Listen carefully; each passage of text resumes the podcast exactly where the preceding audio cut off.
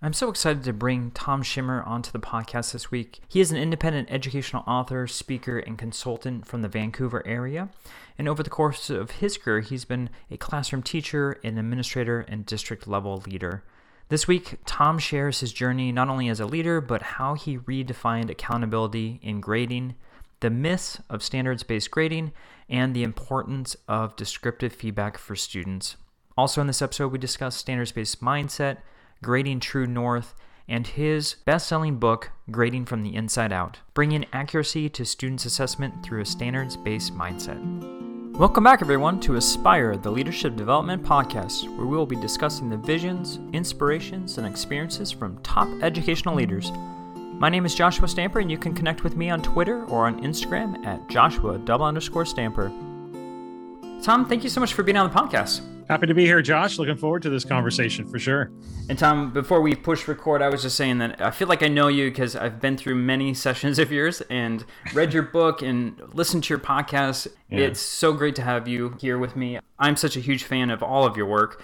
And today, I really want to talk about standards based grading. But before we jump into that very, very important topic, I'd love to hear about your leadership journey. Yeah, it's been an interesting journey. You know, certainly this being 30 years in education and the last 10 years working as a speaker and a consultant. But in my first 20 years in the school system, I spent uh, 11 years as a school based administrator. And right away, when I got into administration, I really focused on wanting to be an instructional leader. Uh, you know, it was one of those things where, as I sort of envisioned what my leadership career would look like, I, I really wasn't interested in the management part because I just knew that the management stuff could be learned. I could figure out, you know, procedures and policies and what really mattered to me. And of course, we're going now back to the late 90s as I sort of began my administrative career, where instructional leadership, I don't know if it was as common back then as it is now, yeah. uh, but certainly that was my focus. And, and after 11 years at the school level, I, I worked two years at a central office position where, you know, that was a really exciting two years for me which was you know being a part of a, a senior management team that was sort of you know setting a direction and and and being focused on the direction our district was going and having a hand in working with principals it just really uh, i think suited me it suited my skill set and i really enjoyed it. And then of course two years later i resigned from that position and now i do the work i do now full time but I, I, really enjoyed the leadership role because not from a of course not from an, an authoritative mm-hmm. perspective or anything like that and the title but it was doing the work. It was watching a school transform and and from a district level watching a district begin you know to shift and and move into a different sort of journey and have a different focus. It was really exciting to see you know to to see the collective shifts happening and know that you played a role in that and know that people kind of look to you as as time went on you know people looking to you for your experience and and what you bring to the table it was just a really exciting time for me for sure so when you went from being a teacher to administrator, what were some of the largest aha moments for you or misconceptions that you had to kind of go through? I don't think there's any bigger jump than going from a teacher to administration because it is the first time that you have your eyes open to the fact that not everybody thinks like you. Mm-hmm. Not everybody goes about the work like you do. You know, when you're a teacher, you don't know. You're not privy to to other classrooms other than what your colleagues tell you or if you happen to go observe them. But as an administrator, you start to realize quite the diverse approaches, which can be a positive. You see a lot of breadth in terms of teaching styles and, and impact, but you also see the downsides, which can be you wonder, you know, some of the some of the things that people do or say or the way they interact with parents. It sort of it's it's a bit shocking. I found to, to realize that there were those differences happening across a school, a school within which I had worked for several years. So you know and then of course there's the relationship part there's the parts where you know as a classroom teacher you know you're working with your colleagues and they confide in you and you confide in them and and of course as you move into administration there is that line that um, especially in a school where you've transitioned into that role. I know that i have several of my close friends who for the last 20 years have been friends of mine but we started as administrator teacher relationship there wasn't that teacher to teacher relationship so there's so many differences but that i think i think it's the the biggest jump in the system moving from a classroom teacher to a, a school administrator did you always feel like you wanted to get outside of the building and be a district administrator Yeah, you know, I, I really did. I, I could see my career path and I knew the correct career path that I was on. And I knew that had I stayed in the role I was in and and I, I you know, I don't say this to to brag or to to boast or anything like that, but I knew I was on a superintendency trajectory. It may not have been the district that I wanted to work in. It, I may have had to you know take whatever came my way but i knew that was the trajectory i was on i, I always thought to myself I, I felt that leadership was my forte actually to be honest because i'd always been a coach and I, I felt like as i got into leadership i actually felt i was a, a more effective administrator than i was a classroom teacher. I, I felt like understanding the nuances of leading an organization and again trying to engineer the collaborative you know collective efficacy of, of everyone to me was a real forte. So I, I really saw that as a career path for myself. I, I, did not know how i was going to get there. I did not know you know what twists and turns and what unexpected hiccups and there was no guarantee that that was actually going to happen for me. So i, I want to be clear about that. But definitely that was the the vision long term was i could see myself you know being a part at least a part of a district leadership team that was responsible for setting the direction instructionally and, and setting the tone for a district. And you know I, i'd kind of always seen that as being what i was looking for. And tom i usually ask this question at the end of the podcast but i'm just interested now in our discussion is you know for those who are aspiring leaders that are thinking about you know getting into the field of administration what are some things that you would advise them to do maybe tomorrow or next week I really do think the instructional leadership focus is is a critical one because when I work with principals and assistant principals and district staff and they talk about leading change in grading and assessment, one of the very first things I say to them is you have to know what you're talking about. You you cannot lead a shift that monumental in assessment and grading practices and not be able to sit down with a teacher and have a credible conversation. You you need not be the expert in the school. And and quite frankly you shouldn't be the expert in the school eventually. Right. you people should surpass you in in their expertise especially if we're talking about subject specialization or things like that.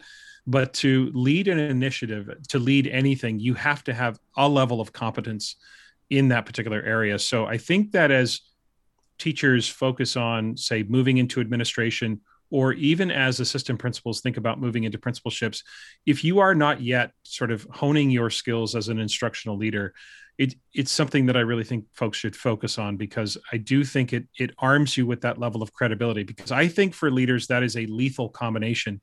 It is your experience and your competence that that allows and opens the door, I should say, to teachers looking to you for guidance because i think as you gain as you grow in experience and you have competence there's teachers especially young teachers new to the profession they're going to look to you for guidance and suggestions and grounding or just affirmation as to the choices they've made.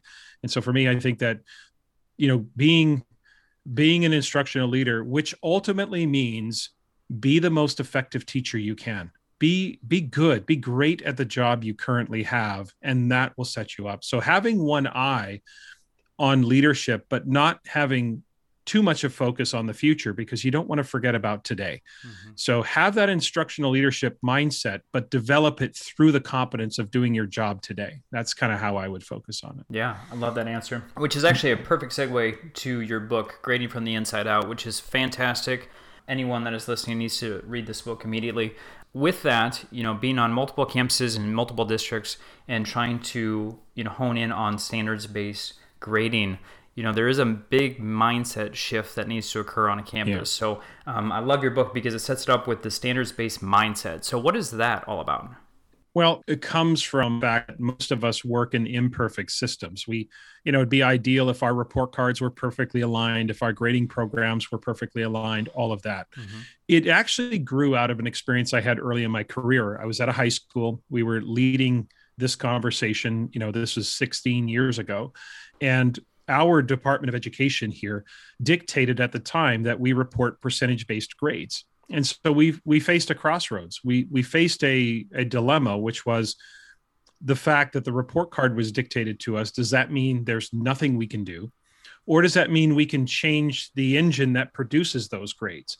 And that's where we sort of developed you know i didn't develop the expression standards based mindset until much later but the genesis of it was in this situation where we thought you know why don't we just act as if we are in a standards based system even if our constructs our grading program even if our you know student information system even if all of that is still traditional we can change the engine that produces the grades. And that's where we really focused on sound assessment practices and sound grading practices that produce the report card grades. And that's really where it started from. It's developing a mindset around grades that says, listen, grades are not a commodity that grades are they're not about coercing behavioral compliance that grades should solely be a reflection of student learning and not something students chase through harvesting points mm-hmm. but that it is a reflection of quality it's a reflection of sophistication and it's a reflection of learning you know, you talk about grading true north with the combination of accuracy and confidence. And so, right. with that, I'm just thinking of your experience as far as trying to reconstruct a grading system, how did you use your grading to True North? Well, the True North really developed kind of organically in a way. So, mm-hmm. 17 years ago, when I began this assessment journey, you know, I was a very traditional high school history teacher when I first started. And you know, for the first number of years of my career was very traditional. But 17 years ago was when I made a, a switch in earnest. Hmm. And it began by exploring, you know, my timing was perfect. Late 90s, early 2000s, we have this renaissance in assessment practices, disproportionately because of Paul Black and Dylan Wiliam and their article Inside the Black Box, which came out in 1998, and Lorrie Shepard and Grant Wiggins and Tom Guskey and others. We had this resurgence in assessment practices. So 2003, 2004 school years when I begin to explore assessment. And as I start to read the articles, listen to the experts, et cetera, every single one of them keeps telling me when you assess your students, you need to assess for accuracy because inaccurate formative assessment runs the risk of misinforming students about what comes next in their learning. And inaccurate grading practices potentially runs the risk of misinforming students families and and other stakeholders about levels of achievement. So accuracy matters. So that was a front end decision. And so that was the first decision i made which was when i assess my students regardless of purpose i have to ensure that the information that i gather is accurate. Now what happened to me in my classroom now if i were to go back and critique myself i would say that i was probably overly clinical about the work. I was too focused on the technical aspect but what unfolded in real time was as I technically changed my assessment practices, I saw my students' disposition around learning change. Mm. I saw my students begin to lean into learning. Now, I'm not going to say that all of my potentially failing students became straight A students. I mean, I could tell you that, but and there's no way to disprove it, but I want to be honest about it. But what I saw were students who were leaning back into learning. So at the time, what I knew I was is I was onto something. So, very quickly, that true north, accuracy and confidence became that sort of metaphorical compass because 17 years ago, of course, I didn't know nearly as much about assessment and grading as I do now. But what I knew was as long as my grading practices passed the accuracy and the confidence tests, then I would keep using them. But if they didn't, then I would have to either reconsider them or stop doing them. So if you have, you know, grading practices that produce accurate grades and confident learners, you're on the right track. But if you have a grading practice that that is accurate but undermines optimism or the opposite, it builds confidence but it distorts achievement. That has to be tweaked because there's a problem on one side or the other. Mm-hmm. And if you have a practice that distorts achievement and undercuts confidence that has to stop so that's you know when people say it takes a long time to change grading practices what i was so grateful for was that this true north actually made the switch rather quick like it made it you know in a in a sh- relatively short period of time mm-hmm. i was able to audit a lot of what i had traditionally done and that helped me make some good decisions early on I'm just thinking about myself as a student. I, I was not a very disciplined pupil, if you will. I I, I really disliked school. but I, I do remember, you know, if I turned something in late, you know, I would get marked off. Or, you know, if I was to regain some points, I would have to spend hours on end on you know some additional work to only you know see a slight adjustment to my grade. Mm-hmm. What is your belief as far as the grading system, you know, in, a, in its traditional form? versus you know what you're talking about as far as providing feedback and accuracy can can you yeah. bo- both have an a through f system and also have an accurate interpretation of student mastery? Sure. Yeah, you absolutely can. I think one of my you know big messages in the work that i do is i think that too often schools and districts are disproportionately obsessed with the symbols we use to report mm-hmm. and not obsessed about the assessment practices that produce the symbols one thing to remember is that a through f is five levels and so is one through five or zero through four. The issue we face with traditional grading is the percentage system. Mm. The, the idea that there are 101 distinct levels of performance is an absurd notion that to this day, I don't understand why in 2021 we still think that we can distinguish between all of those gradations of. And and here's the deal: if you can calculate to decimal places, you now have a thousand distinct levels of performance. And if you're calculating grades to two decimal places, you are asserting that there are 10,000 distinct levels of performance, which is ridiculous.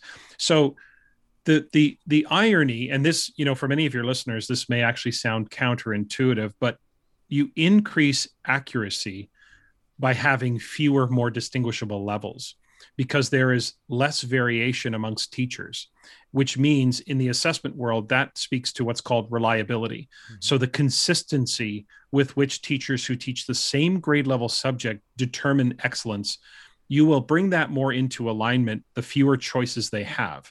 And so you can assess levels of quality and still keep your A through F because an A in the old system could mean 90 to 100.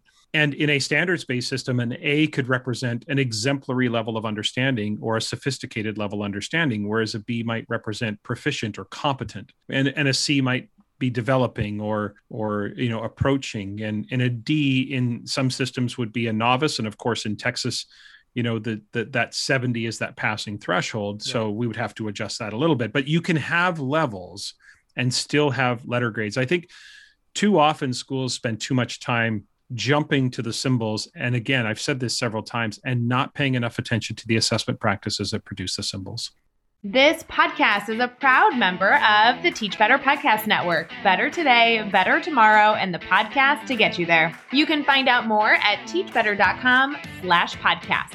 Now let's get back to the episode. So I want to know about your journey because you're very honest, you know, when you talk to schools or in your book yeah. about, you know, how as a teacher you had punitive measures within your own grading system. Yeah. yeah. What were some of the myths that you had to break through, you know, as an administrator trying to change over to a standards-based model? You know, was there a lot of adversity between your teachers and and what were some of your tactics to to change their mindset? Well, there are a lot. I mean, there were a lot of things we had to confront, especially at the secondary level. You know, the number one myth is the issue of accountability. Mm-hmm. It is a it is a total myth that if you implement standards based grading, it's a nice story, makes us feel better if we're against it, but the idea that students aren't held accountable is a ridiculous assertion on, on, on a couple of levels. You know, when you say don't penalize late work, some people hear no deadlines and they don't recognize that you can still hold kids accountable to deadlines and the interesting part about that entire conversation is that teachers and schools disprove their own theory on a daily basis. The example i always use is the issue of respect Mm-hmm. Every school I've ever worked in and worked with expects their students to be respectful. When the students are disrespectful and they don't follow social norms, they are held accountable to a particular standard or a code of conduct. And of course, the response is proportionate, but students are held accountable for disrespectful behavior on a daily basis. And I will be so bold to say that every school I've worked in and worked with has done a fairly effective job of that. The one thing they never did was touch their grade book. So, on the one hand, we can hold kids accountable for a behavioral misstep, disrespect. And yet, when it comes to a different behavioral misstep, irresponsibility, we seem to be debilitated without our grade book. We seem to not be able to do anything in response. So it's a, it's a complete myth because we actually disprove that theory on a daily basis. The other thing that I think people forget, especially at the secondary level, when you get stuck in on these practices, is that some of these practices, these punitive practices that we call accountability, actually serve to let kids off the hook. So the example I always use is let's imagine I have a project due and Josh, you're my teacher. The day the project is due, I haven't handed it in. And the truth is, I haven't even started. So you have a policy that says to hold Tom accountable, I use a zero in the grade book. That'll teach him a lesson. Now I go to the online gradebook that night and I look at my grade. And because of that zero that you've already, with you know, great haste, you've already put that zero in my gradebook. And my grade is dropped from an 88 down to an 85. I still have a B and I look at that and I think to myself, okay, now what? There's nothing more that you can do to my grade. If you give me a zero and I'm still passing and I'm satisfied with that new grade, you will never get that project from me. Yep. And I would ask anyone, in what universe have I been held accountable? You've just systematically let me opt out of something you said was mandatory. So tell me again how standards based grading holds kids less accountable. We have systematically let kids, if you have students in a school who can absorb zeros and still have a 4.0, you're not holding them accountable. So we have to shift the mindset. That's the big one. But there's so many others, you know, assertions about the real world, which is just yes. a, such a tired argument the idea that it's more work and and fair enough to teachers this is one that i deal with a lot when people say you know tom standards based grading is more work and they usually point to reassessment mm-hmm. and i say it should be different work you don't most teachers don't have time for the add-on so think about it in this sense as a zero sum game. So if i'm going to be doing more work around reassessment then maybe think about collecting less homework so that you can balance out the minutes because i am empathetic to how teachers are under pressure and the time constraints. So there there are a ton of issues to deal with, but those are just a few. So if someone is listening, Tom, and they're like, I'm totally in on standards based grading, I've done a little bit of research, I've I've heard Tom, yeah. they've read the book. What are some first steps that are so important for them to kind of kick off a campus level standards based grading model?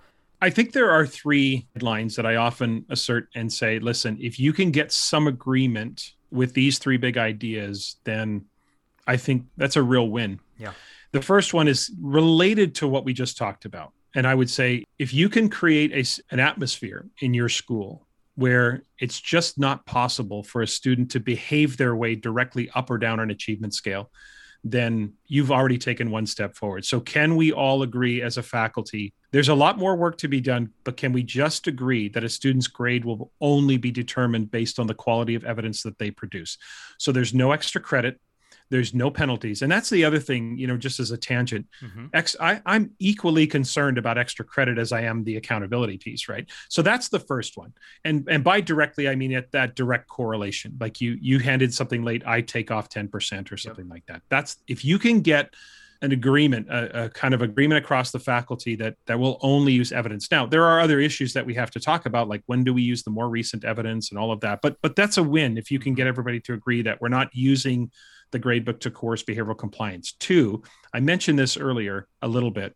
If we can make sure that a student's grade is not dependent upon who their teacher is. So that means every teacher who teaches the same grade level subject has to have a similar or like-minded view of what excellence looks like so that there isn't the there isn't the opportunity for students to win or lose the teacher lottery you know my gpa shouldn't depend shouldn't be dependent upon who i had for math yep. right? It, it really needs to be consistent. And then the third one which really speaks to the the normative uh, process that that often creeps into our practices the third one would be can we make sure that every time a student is assessed or graded that we establish clear criteria and that a student's grade is never dependent upon their relative standing in comparison to other students in the room that you don't compare students to student to try to produce a bell curve, but that you actually establish clear criteria and you do what we're supposed to be doing with standards, mm-hmm. teaching to standards, which is criterion referencing, which means it's the student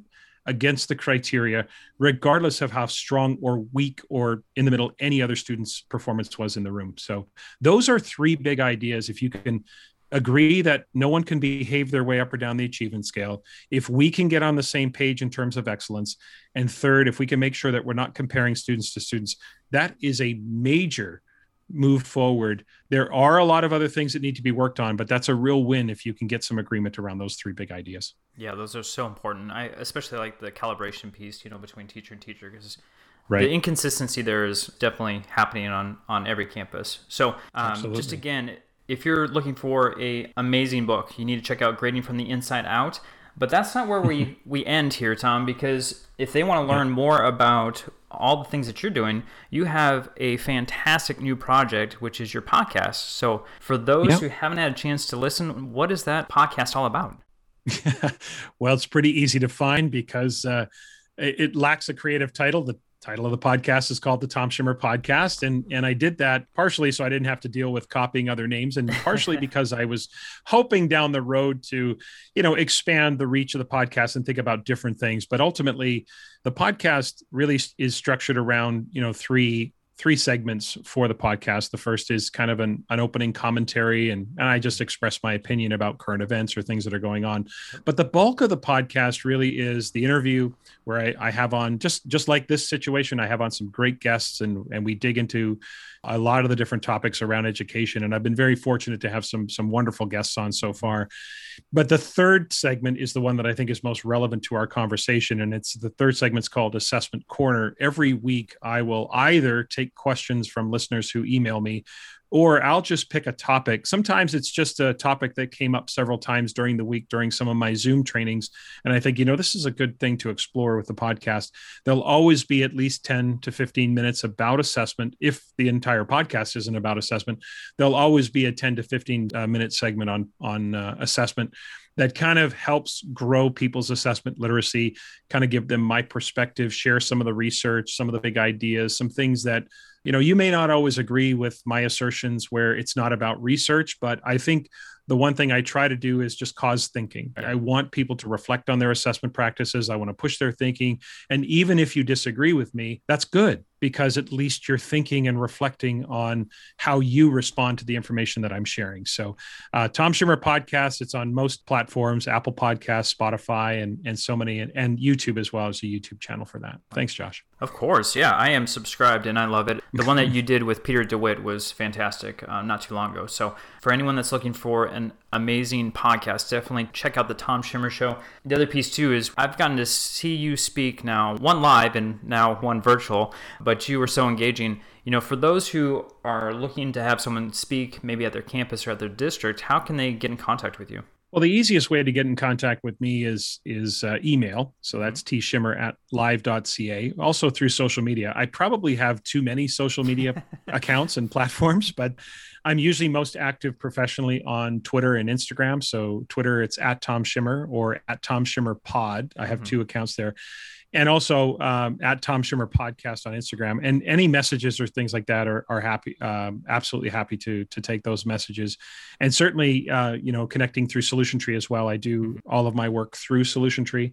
So if you contact them as well, they can get in touch with me. But you're you're more than welcome to contact me directly, and we can work out sort of what you're looking for, and we can talk that through. So would be happy to hear from any listeners who are interested in and in, just having a conversation, and then, and maybe that leads to a workshop or a presentation, and maybe it doesn't, because you know the, the main thing for me is is just being supportive and helping people you know go through the work and and bouncing ideas and and trying to trying to answer their questions. And so uh, please feel free to reach out and let me know if there's anything I can do to support you. Man, Tom, you definitely do that. Um, I remember the first time I saw you speak. After the end of the day, I ran back to my campus and I told my entire staff, I said, We're changing the grading system. I was like, Everyone has to read this book. They had no idea what they got into. But right. yeah, again, Grading from the Inside Out is the book, and I'll have the uh, link in the show notes. And then also check out Tom's podcast. Tom, is that a every week podcast? Right now, it's an every week podcast. I awesome. usually put out an episode Monday. I'm anticipating that uh, if and when I get back to traveling and and uh, sort of that life as a road warrior,